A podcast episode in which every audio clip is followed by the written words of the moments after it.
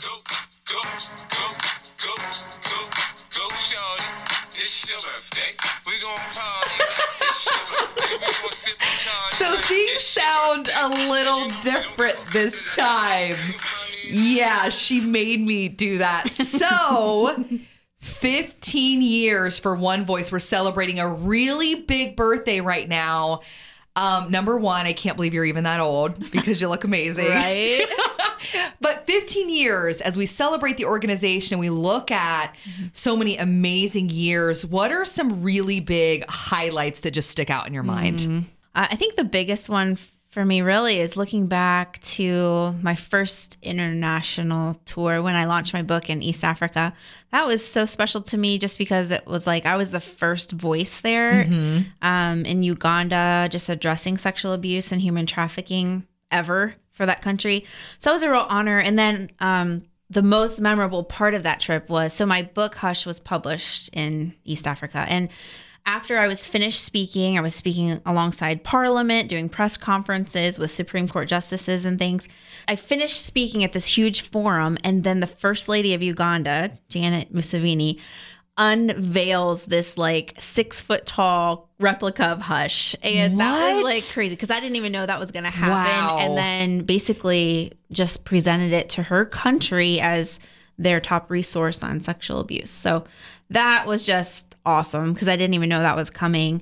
Um, and it really, I think, gave me confidence to continue to take risks and do things, you know, internationally in other places, which, you know, now we know all the work that our nonprofits doing. Yeah. Um, so that's been another part of it, I think, for me was having, I guess, been to these other nations and, and, just had the courage to step into those stories and, and meeting the girls in the brothels and things, but then to bring it back to the States um, and make a difference not only on sexual abuse, but human trafficking. Another big one, which you always remind me of when Oh, we're boy. speaking. Um, so, you know, now obviously we don't just speak about sexual abuse, we speak about human trafficking as well. So, we often do trainings and how can you be involved and make a difference and um, just encouraging people to be part of the solution. And um, I always forget to tell the story of Yum, the mom who, Yes. you know, I, I always share her story of how this woman who was tricked into selling her two daugh- daughters into trafficking became just the the pain that birthed the nonprofit to I wanted to make a difference. I didn't want another mom like Yum to go through the pain of losing her children to sex traffickers. And so I tell her story because it's so painful, but it also shows, you know, how purpose comes out of pain.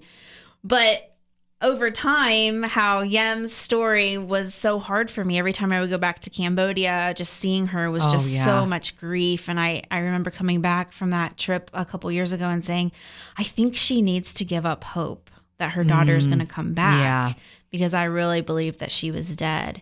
And it was hard for me to speak those words because it was such a give up. You know, I, I don't like to give up on things. But so, anyways, only a couple months after I spoke those actual words to you, Mary. Yes. Then we got the phone call that said that her daughter was returned. And that was just so amazing just to remember that there's always hope. And that was a, a really favorite moment of mine just to just to have hope renewed. You know, when you do this work long enough, 15 years can really you know it can wear on you. Yeah. it can it can weigh you down and there's so many hard stories. I mean the number of stories that i literally carry is hard to fathom and it's it's taken time for me to learn how to not own those stories and how to not let them really change me for the worst. And i think that that story when yem's daughter was returned really gave me the fire i needed to keep going. So i think those two stories definitely are some of my top moments. Also, just doing big conferences. I love doing like Soul Fest and, you know, music conferences or working with Billy Graham Association and, you know, having huge bands that I've loved for years open for me was always so cool. Yeah. But the biggest, I think, has just been hearing so many stories from survivors. I mean, that's that's the best moment. That's why I do this. So hearing and being the recipient and the holder and the keeper of so many secrets that people share for the first time has been an incredible honor to me and you know the people who write those survivors that are listening who've written to me who've read my books and have reached out is just made this journey worth it You have had such an incredible journey just hearing those little nuggets right there. And of course, I have to ask what are some of the biggest challenges you've experienced? Mm-hmm. I think from the gates, people telling me that I couldn't do it, you know, even family members saying, you know, this this isn't the normal way of finding a career after college. Right. so that you know i had to overcome that and, and i had to believe in myself that i could pioneer something that no one else was doing and you know i didn't have a phd behind my name and that my story was was strong enough was good enough was something that god could use despite any letters i had behind my name so um, i think that was the beginning challenge also just you know starting your own um, organization as a 21 year old girl um, you know, I didn't have a lot of income. I was substitute teaching when I wasn't able to get a speaking engagement and I was living in my grandmother's attic. Okay. And here's the deal like, you need to paint the picture of you living in your grandma's attic because there's a lot more little things that go with it that just make this such an incredible story. This is true. This is true. Okay. So, um, just as I'm graduating college, I'd already started speaking, you know, a little here and there. And so, and that's a big part of what got me here was, um, when you have a passion to do something, you're willing to do it without pay for a little bit. You Oh, surround yeah. yourself with people that know what they're doing. You network. You you offer yourself to be used however you can be used. And so, um, I remember as a senior in college, just volunteering at the local rape crisis center, domestic violence shelters, um, just being used at the hotline. And eventually I was going out shadowing the woman who would present in local schools about sexual harassment Yeah. and abuse and things like that. And so that's kind of where I got started um, because I said to her, finally, I said, I think these kids would respond to a real life story better than just a PowerPoint presentation. Right. And so she said to me, Well, if you can find a survivor who's courageous enough to do that, you just let me know. And I just was like, Gulp. yeah. okay, I'll do it. And then that's really where it, it took off. As as hard as it was for me to tell my story, um, the the amount of students who came forward with their own stories was remarkably different. I mean, they were coming out of the woodwork. So that is where it all began. Well, so then after I graduated, I then began um, trying to do more, and it seemed like every door I walked through. God would open another three doors or something. It mm. was just a snowball effect of of being willing to take the risk, as hard as it was. So, anyways, I graduate college. I need I'm working on this organization. I need a place to stay. My parents don't believe in graduating college and moving back home, which I was like really annoyed by, but now I appreciate. So, my grandfather had just passed away and my grandma and I are pretty good buddies. So Yeah. she offered to let me stay with her and help take care of her. Meanwhile, you know, I got free rent. So Right. that worked out. Now, my bedroom was the attic, the little house, right? Yeah. And um, my internet was the old AOL dial up. Dial up that did the yeah, yeah, yeah. and it took forever. Okay, but the best part is the 100 foot cord that went from downstairs all the way around the staircase up to my attic little tiny office slash bedroom. And while I'm on a phone call with the university, let's say the dean of students at Ohio State or something like this, I'm on the phone talking to them about speaking at their school this year. Grandma picks up the phone downstairs. and says hello. yeah, she's trying to call her friend Ethel in West Virginia, but so then I have to apologize to the dean of students and explain my situation. So that was always a fun challenge to start off with. Um, and then too, I, I just I can remember a million scary hotel rooms I've been in. I mean, honestly, Oh. those challenges were not funny. Driving cross country by yourself? you did that for a long time? Yes, for a long time. Which, yeah, that was that was hard. I never wanted to stop in the middle of the night because I'm always driving late. I mean, I did pee in, Ah! in a Panera cup. While you were driving, I was so hoping you wouldn't share that story. Yeah, sorry. Well, people need to know. I mean, that's not a challenge. That was a choice. but I'm productive. Yes, you are. Every moment matters, and I wasn't going to stop at some scary gas station and go pee that night. Yeah. So whatever. I get it. Um, well, even now we drive cross country. I mean, now that I have you, I'm so grateful, and that really honestly is my favorite moment now. Like being able to work alongside my best friend is amazing. Thank So you. So thank yes, thank you. and and just having the fun that we have is so great. It makes it all worth it. It helps keep me going for sure. Um, but we've had our challenges. I mean, but again, it's Oh. a choice. You're the one that made us drive 14 hours through the night. Oh, it's. ah, I mean, I have another job, you know, being in the radio business besides just doing this, and That's right. I had Our- already taken some days off, and our flights got delayed and canceled, and this and that, and I just had to make an executive decision: get off the phone with the travel agent or whoever Yeah. you're talking to. Yep. We're gonna drive 14 hours through the night. Instead of flying, Right. We slept 45 minutes at a um, rest stop, which wasn't safe, but Yeah. we were Right. together, so we weren't alone doing that. And then I made it. We literally pulled in the parking parking lot of the radio station and I pushed her out of the car and she went right on the air. you just do what you got to do. It's just survival mode. And, you know, that Mm-hmm. also makes me think about us having kids at home and traveling and doing this work. It's kind of crazy. Yeah, it is. And I think I've just had to learn you make every moment count. So, you know, when we're in work mode, we really are in work mode. We don't forget about our kids, but you know, we we really work hard when we're together and we're productive, but when we're with our children, we make that count too. Um, so it's a lot of a balancing act and I honestly don't think anyone ever gets that figured out if you're a working mom or a working parent, but um yeah, that's definitely been a challenge. Things were certainly easier before I had these kids. I honestly, I remember writing my books, having a baby in a pack and play next to me while I'm writing on my computer. Wow. I mean, you you make it work or you give up, and I've just never felt like giving up. The challenges have been hard, um, but I've always seen a solution to them. There's, I feel like if you really are passionate enough and you want to do something well enough, you will figure it out. And it's always been like that. I feel like I've called on God's help so many times to just say, I don't know how to do this, but you keep giving me more dreams and more visions. And if you're going to keep doing that, I have to keep finding ways to make it happen. and so it always has worked out.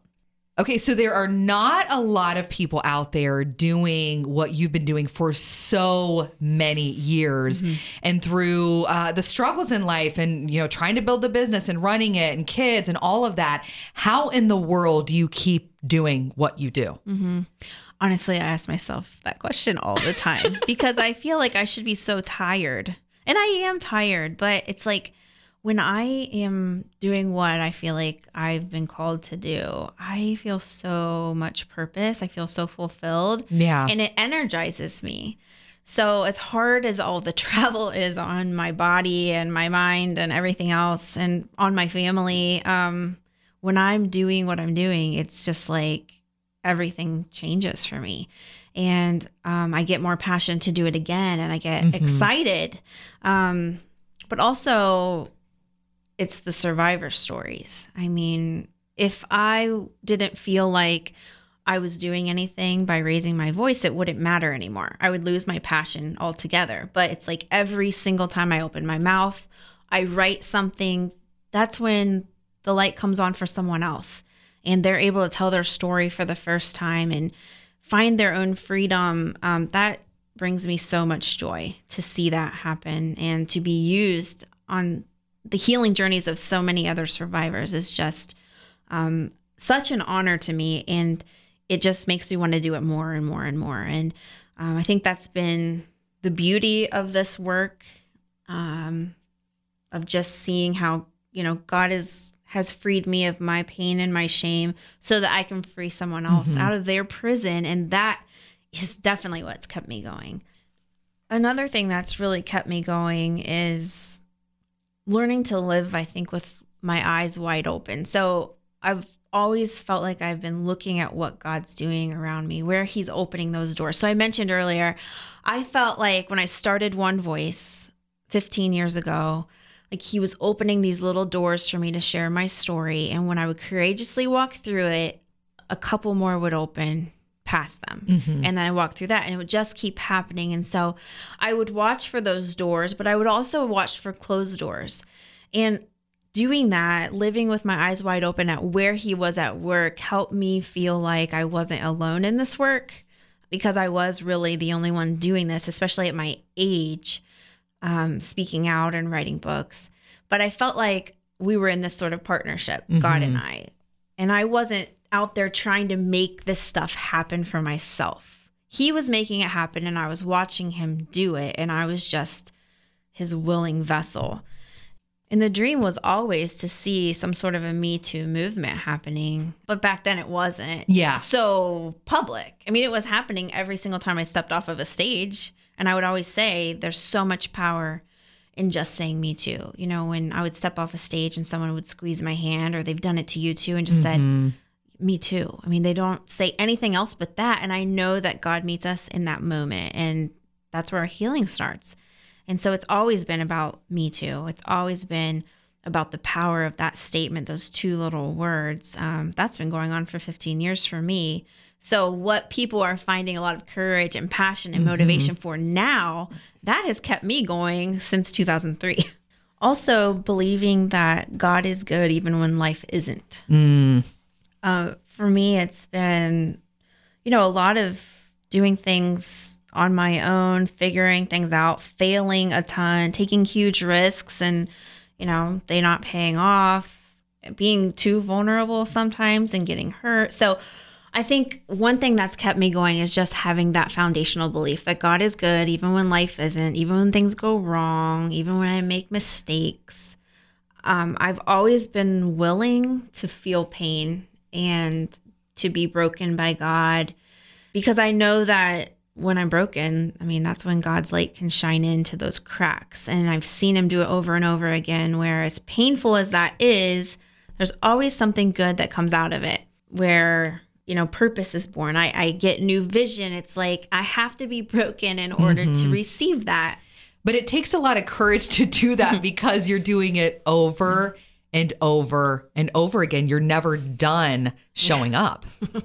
That's so true. And how much power there is in just showing up. And for me, I, I think I have this foundational belief that's kept me grounded. I can have my head in the clouds and be mm-hmm. dreaming all these things, but I'm still grounded because I know that, you know, God is good. He is in control and He's going to do something with my pain. So I believe that life in general, especially if you're a believer, um, and ministry, Christian ministry especially, is about constant transition and new paths being formed constantly. So, how you navigate transition and whether you give yourself over to going through pain Yeah. or going through transition um, to become who you're supposed to become in order to give birth to what you're supposed to give birth to. I think the level that you're willing to give yourself over to that change or to the breaking is the level at which your your effectiveness will be determined. Um, It's that surrender. Like, how much are you willing to surrender just a little bit? And Yeah. you're just kind of putting your toe in, or are you going all in? And I Yeah. Think that's what you've done Mm-hmm. so much in, in your journey. I do think that, and I don't say it to sound prideful. I, I mean, it's been a lot of risk, and oh, I, Oh, yeah. and in doing so, there's been a lot of reward because some of it has paid off, but it, there's also been a lot of loss. There's been a mm-hmm. ton of grief, a lot of things I regret. But where I am today, I'm really happy about. I feel very proud of what I've been able to accomplish with God's help and His direction. And um, had I not taken those huge risks and made those mistakes, you know, I wouldn't be as wise as I am now, or I wouldn't have accomplished as much, or, you know, this whole anti trafficking nonprofit would never have been started. That was the biggest one of having my heart broken was being willing to pray that God would use me for those who've been enslaved, and then being willing to go when He opened the door, and then being completely wrecked, like stomped on, Oh, feeling like coming back from that, having more PTSD than I ever imagined, even from my own abuse, going to counseling again, that being hard because now you're digging up more stuff. I mean, but would I go back and do it again? Yeah, I would. I definitely would. Um, because now the amazing things that are being done around the world, working with my best friend to do it, I mean, it's all so worth it. And, you know, I think a lot of people don't want to embrace change or embrace their own pain because of insecurities or fears or whatever. But when you let those things rule your life, your ministry and your purpose can become really stale and stagnant. So I think for me personally, the degree to which I've been able to just move um, organically with what I see God doing as I keep my eyes open to where He's at work and where He's not. You know, a big part of that is cutting off the areas where He's not at work mm-hmm. and not putting your energy in that kind of stuff anymore. It's not worth it, it's dead. So you look at where God is at work, where fruit is being formed, and that's where I want to start planting more seeds. And I've I've just seen it happen over the last few years and it's just really I mean, rewarding. You're so smart and old and wise. It's just You have more so- gray hair than me though. true. Hey, but for real, you have a lot of wisdom and You're I sweet. I respect it a lot. So what does the future look like at this point? Like, what are you scheming? What are you thinking? What are you dreaming? I know, I've always got something, don't I? Something cooking. I know. And I can see it when I walk into your office sometimes. You're like, oh great. I know. now like, what she want me to do? let me see that notepad. What did I commit yeah, to? Yeah, yeah. That's hilarious. Well, I don't know. Honestly, as much as a dreamer as I am, I I ne- I hate those like five and ten year plan things Oh, that yeah. people come up with. Um, just because for me, it's like if you have a dream or something and it doesn't work out, or you know your dream's somehow shattered, you can just feel so discouraged Oh, and can yeah. shut you down. Um, you know, we've had enough big shattered dreams happen within this organization that some people would just throw their hands up and walk away. You know, it's too hard and but so that's why I don't like to look at that. I like to look at what's next. Like Yes. what's going on around me, you know. And there's a there's a Bible verse that says we can dream and devise our own plans, but God's plans will always prevail. And they're always good. They're never for evil. His plans are to pro- prosper us and not to harm us, to give us hope in a future. So when I have these like setbacks with like the long term thing, Mhm. I've changed my perspective to look at it as a setup for a comeback. Um, so for me, it's like let's look long term, uh, but let's not plan for that. Let's plan for the next step is how we're gonna get there. Um, so I don't, I don't know. I don't spend a lot of time, I guess, looking at the end game. It's more about, and I do share my big dreams with you. Like You I'll do, share yeah. my big dreams with my like inner, inner, inner circle for sure, and probably annoy you with like, okay, how's she gonna make that happen? No. But the big dreams I don't want to share publicly. I want to see it all happen as I'm like doing the daily grind. Like I want to share the daily grind with everybody. And mostly because I don't want to miss what is happening right now because it can change so much. So I don't know. For me, it's this my pastor talks a lot about it's right foot, left foot, right foot, left foot. It's one step at a time. It's um you know, I, I've always talked about in Hush, I ta- I wrote a lot about how the healing journey looks like a long, dark, windy tunnel with a pinpoint of light at the end. And the light is our hope. It's what we're striving towards. That's like the five and 10 year goal or the lifetime goal, really, because healing is a lifelong journey. But what's it look like right now? Where's my next step? What is on that path? Is there a snake right in front of me? You know, Oh. does the path like split at the next step I have to take? Like, I can't always look at that light. I have to look at what is next for me. And um, so a lot of this work has never been about stats. It's not been about a full event calendar busyness, right? Um, I just want to be a good steward of my pain and I want to walk out my purpose. I want to see fruit where God's calling me to plant seeds. And I think the big picture works itself out as mm-hmm. you're doing the daily grind. Because then, before you know it, honestly, I didn't even realize it had been 15 years until just a little bit ago. It just went yeah, yeah. by. Yeah. And so I'm looking back and I'm thinking about all the things just doing day to day. And before you know it, it becomes 15 years. We've been on four continents, you know, 42 states in America. It's just, it blows my mind how we can have our plans, our long term plans, but they may not work out. And then you get disappointed and give up. But if you look at the little things, it's amazing how eventually you'll look back and you'll see, you know, that what we were striving to do, what we hoped could happen, actually does happen. And then God does even more than that. I feel like He laughed at my plans in the beginning. Said, watch this. Yes, that is exactly how Uh-huh. I feel. He laughed at it and then he blew it out of the water. But you know what? Tomorrow it could all be gone. And for now, I'm still in the game and I'm going to keep showing up and watching him do what he's going to do.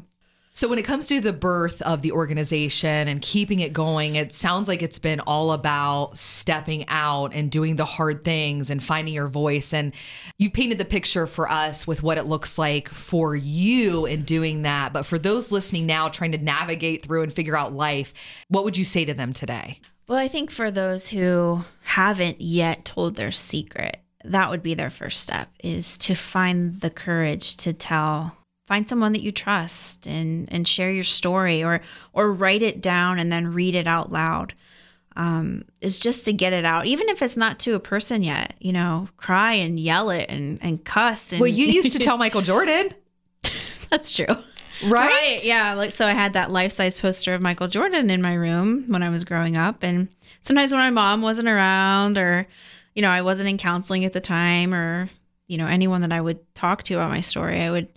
I would read my journal entries to Michael Jordan, and he was such a good listener, Mary. Right? but that helped you. It did because I felt like when I was able to speak it out loud, it wasn't a part of me anymore. So that was always good. Good point. Um, so yeah, I think just because I believe childhood sexual abuse is the best kept secret in our world today, I think the first step to healing is breaking the silence. And so if someone's listening today that has not yet been able to do that, I would say, I get it. I understand. It took me 10 years to tell my secret. It takes a lot of other survivors decades. Um, but I know that overcoming that fear was where my healing began. And my prayer is that we would all be able to find our voice because we all deserve to heal. And I also am confident that as we each find our voice, that other people will find theirs too through our story.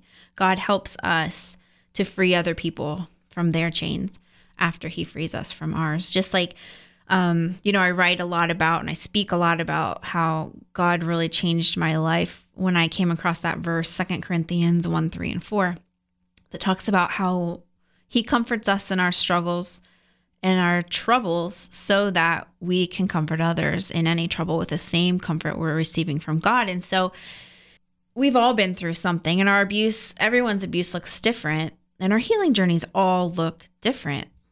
But as we overcome, as we find freedom from our pain and from our shame, and um, we work through all of the baggage in our life, we have all overcome something. And I think that God tells us in that verse that He's calling us to reach out to others in whatever way that we can.